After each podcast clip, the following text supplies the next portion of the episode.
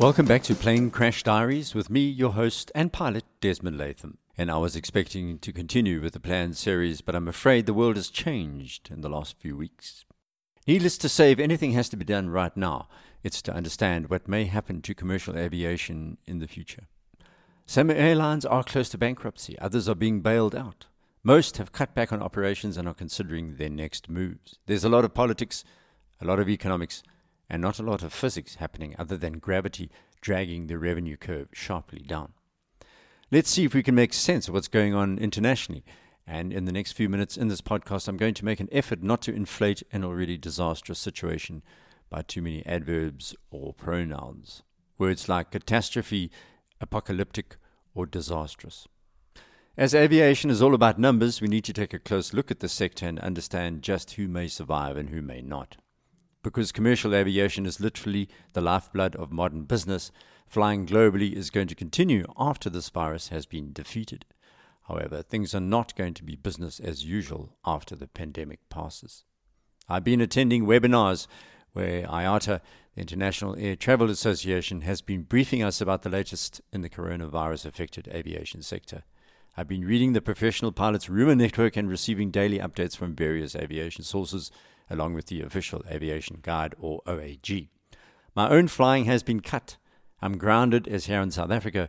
We are on a strictly enforced lockdown and most domestic flights have stopped, while all international flights in and out have been shut down completely. Let's start with the present situation and then we'll move into the possible future scenarios. This is somewhat different to my normal flow, but these are abnormal times, folks. The OAG reports a number of stats which are literally jaw dropping. Firstly, let's take a closer look at global scheduled flights year on year. The big losers are Singapore, Italy, Germany, Spain, Hong Kong, UAE, and France, where there's been an 80% or worse drop in year on year numbers. Lost revenues are numbers that are almost unfathomable. $252 billion likely to be lost to the aviation sector in 2020. I suspect the United States is eventually going to have to stop domestic aviation entirely, at least for a month, because harsh shutdown is the only thing that can slow this pandemic. As I write this, United Airlines has announced it's cutting most of its flights to New York, where the coronavirus has laid waste to the state. IATA's Alexandre de Juniac, during a media briefing on COVID 19 at the end of March, used phrases I thought I'd only hear at a time of war. The situation remains grave. As we have said before in these calls, the dimension of this crisis is beyond anything that the industry has experienced, he said. In his words, the sector is hemorrhaging. As he pointed out, when 70% of your business vanishes overnight, there's no amount of cost cutting that can fill that gap. On Tuesday, 14th of April, the official aviation guide or OAG said 5 million more scheduled seats were removed by airlines around the world for operations in April and May, the lowest week of capacity cuts since the 16th of March. That's in addition to 58 million seats that have been taken out of the market each week as airlines seek to find a way through the COVID 19 crisis that's crippled the industry. The one part of the industry that continues to operate at a higher capacity is cargo. They are struggling to meet demand, and of course, many of the planes flying today are not designed to carry cargo, so retooling these quickly is very difficult. Vital medical shipments are making their way across the oceans, but the heavier goods have to travel overland and by sea. Some airlines are being creative and mounting cargo operations as charters, and some are removing seats or even loading cargo amongst the seats. Fortunately, aviation authorities are willing to waive some regulations to enable these changes. But there's no escape from the quarantine where aircrew are being delayed. Operations are further hampered by the fact that 14 or 21 day lockdowns are enforced just about everywhere. World governments are now under increasing pressure to come to the rescue of their national businesses, including aviation. In some places, aviation bailouts are taking a back seat to basic health needs such as buying masks, glove, and hazmat suits. Kind of makes sense. The United States announced a $2.2 trillion package that includes $50 billion for airlines and their employees. Colombia, Singapore, Australia, China, Norway, and New Zealand are also among governments that have taken specific relief measures. De Juniac said a few others, including Brazil, Canada, Colombia, Italy, and the Netherlands, have also addressed a key weakness that has emerged. That is, who is going to refund the tickets already paid? At least $35 billion is needed just to cover that shortfall, so those with flight insurance are going to be clamoring for payouts. Canada, Colombia, and the Netherlands have decided to allow airlines to issue vouchers in place of refunds. This will enable airlines to preserve the cash that they need to keep cargo operations running and preserve their ability to be fully operational when we can safely restart this industry. Then think about the insurance and reinsurance industry. Global reinsurance giant Munich Re has withdrawn its profit guidance for 2020 as a result of the significant macroeconomic and financial uncertainty caused by the COVID 19 pandemic.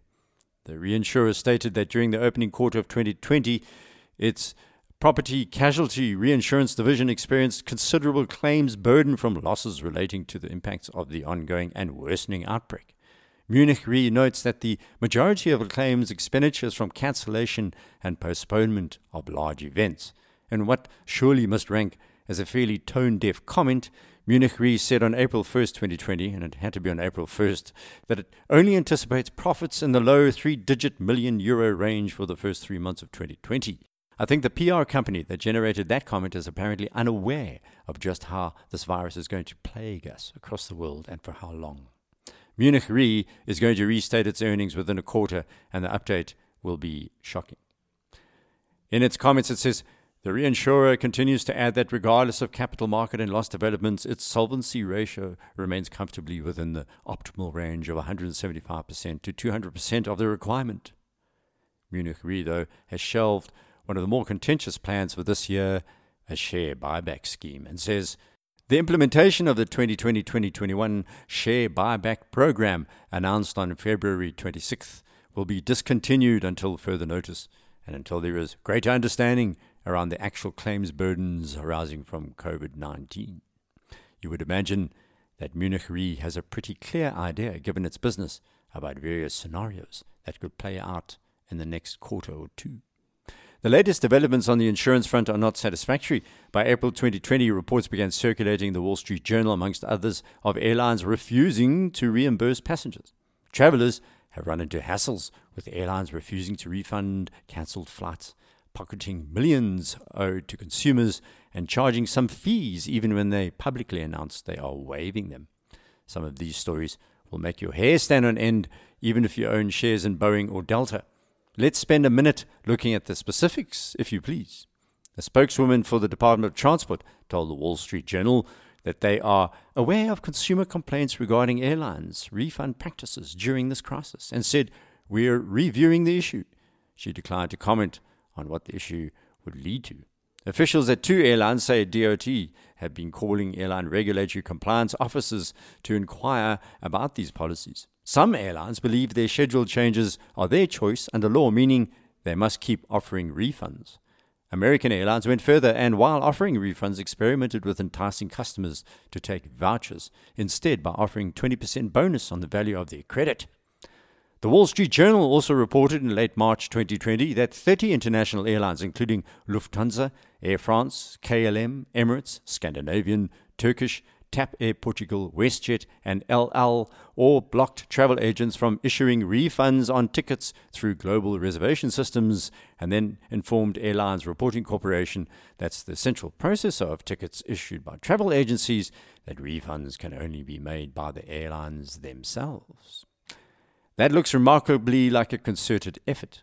I know from personal experience that Qatar Airlines has refused to refund, preferring to postpone the ticket to a date in the future one of my loved ones was due to fly from Chicago to South Africa and now has a ticket for November. No money back. Sorry for you. United Airlines is issuing vouchers toward future flights and telling customers they can get a refund later if they don't use it. United also changed its policy on domestic schedule changes to make it more difficult for customers to get refunds. This is despite the United States Department of Transport regulations, which require airlines to honor the rules in place when a ticket was written. But they're not alone, despite the airline industry finding itself recipient of $15 billion of taxpayers' moolah. Delta Airlines has been charging some customers cancellation fees if they want their cash back. One customer was offered cash instead of a voucher if the airline kept $200 per international ticket. Another was charged $150 cancellation penalty after cancelling an early April domestic trip online, then told the only way to avoid the fee was to call the airline before cancelling. Playing games at a time of crisis may be financially crafty, but it's going to become a public relations disaster for these guys down the line. So, here are some admittedly belated life hacks for those caught out by the new I don't care about the customer attitudes. Don't voluntarily cancel your flight. Wait for the airline to do so, then you'll get a refund, not a voucher. If you cancel early, it's voucher for you. Get hold of your friendly airline by social media, email, or phone. They eventually listen and put you on the important list because you're hassling them. And thirdly, file complaints with your local authorities. In the United States, that's the Department of Transport. Mr. Trump and his pals are in an election year, and your bad experience could become worse news for airlines, playing silly games with you. In one of my previous podcasts in January this year, I warned that the outbreak could turn into what happened during the Spanish flu pandemic of 1918 1920. And so, unhappily, I was correct. My pilot friends and I are in a pickle. That's to put it mildly. As people die in their thousands, including pilots, what future does the sector hold for us? As one said on the Pilots Rumor Network, that anyone who has entered into a flying career since 2010, or any pilot that is less than five years on a seniority list, or 10 to 15 years on a legacy seniority list, could be game over for them. Some of the younger pilots are saying they will likely never see the inside of a flight deck again. Some airlines continue to pay pilots a percentage of their monthly salaries, but that's not going to continue for very long. I've noticed many are starting to plan an alternative trade and are quickly embarking on online courses. Can you believe it? This sounds extreme, but what else would you do? Pilots have been put on furlough for at least a month, but I think that's optimistic. This is a bit like a nuclear war. This is nothing anyone alive has seen before, except for the 107 year old survivor of the Spanish flu, and commercial aviation was in its infancy then. Then look at 9 11, which was a tremendous shock, where airliners were flown into buildings. That had an effect but it's a different scale this time. The aviation industry was quite different 20 years ago. Low cost aviation was just starting out, and the effect of 9 11 was to accelerate special deals. Owners were saying, please fly, it's safe, here's a discount. By the spring of 2002, with no further attacks, people started flying again in droves, demand stimulated by the low fares, especially in Europe, and by 2003, the industry was booming. During the financial crisis of 2008 and 9, people carried on flying. They were impacted by money, not death. This 2020 challenge, however, is a deadly moment. Even during the banking crisis, profits were made by airlines. This time, airlines need bailouts. This is as different as chalk and cheese. For one, the heavy booking periods of June July will have passed by the time even the optimistic scenario develops. It looks like a recessionary situation that will quickly pass into a depression economically. Furthermore, it's been aviation that has led directly to this virus passing between nations. As a pilot and lover of all things aviation, I must be honest. Globalization means traveling fast. The pandemic became global because we have aeroplanes, and in some countries, poorly informed governments and leaders who are all about ego and know nothing about science. Think about that for a moment. Do you seriously imagine that after this, aviation will just continue as it was before? If you do, I suggest a course in Realism 101 or go and have a look at what happened in the Spanish flu. The scenarios going forward are very different to what we've analyzed historically. Airlines are going to fail in the next few months, but strategically, aviation is crucial to any nation state's future. So, what's likely to happen in the future? Let's quickly analyze these scenarios. First, those airlines supported fully by their country's political class will emerge at the end of this. Emirates, Qantas, Ethiopian Airlines, Qatar, British Airways, Lufthansa, United Airlines, Delta. They're going to survive. Secondly, Boeing will keep manufacturing aircraft because it's strategically aligned with the United States and the industry is too important to fail. It's like the banks of 2008, but we must recognize that the return journey to flight is rife with challenges. The new plane manufacturers emerging in China and attempts in Russia at competing internationally are going to find their planes scuttled for the next two to five years at least. Furthermore, should the airlines continue toying with passengers, providing poor service after this experience, and worrying about their quarter projections and share buybacks, they're going to suffer from a long term damage done. The habit of share buybacks has been broken. All airlines in the world have been guilty of this, and in the future, the pure greed that drove people to artificially raise the value of their share prices by using profits to buy their own shares at unreasonable value is probably dead, at least in the short term. The narrative of greedy share buyback owners and their senior pilots who are trying to squeeze the taxpayer at this point will backfire when it becomes apparent. Watch this space. When workers realize that the shareholders and select executives have bought back shares at higher values than reasonable, instead of paying you staff more money, things in corporate land are going to sour. Fourthly, and horribly, most pilots I know are going to find that their jobs have dried up. They are going to get a certificate in IT or a related industry. We all need a secondary employment opportunity if we are lucky enough to have the skills when it comes to logic, maths, and physics. And just lastly, I'm pretty gutted. As an obsessive, a compulsive aviator, a lover of the skies, what will it mean for us who feel the need to rise loftily above the here and now and to skid through the skies with the clouds as friends and the machine as wings? I was studying to become an instructor. I'm afraid this pandemic has doomed my personal plans. This is going to take years before we're able to lift our heads and say, cleared for takeoff 07. Let's hope we all survive this existential moment and are around to enjoy the freedom of the skies. The next podcast will feature more about aviation survival and our return to accidents which have improved safety. As you'll hear, there are a few really unusual ones that need perusing. So until next time, for those still able, please aviate, navigate, and communicate safely. Wash your hands. Stay well. Goodbye.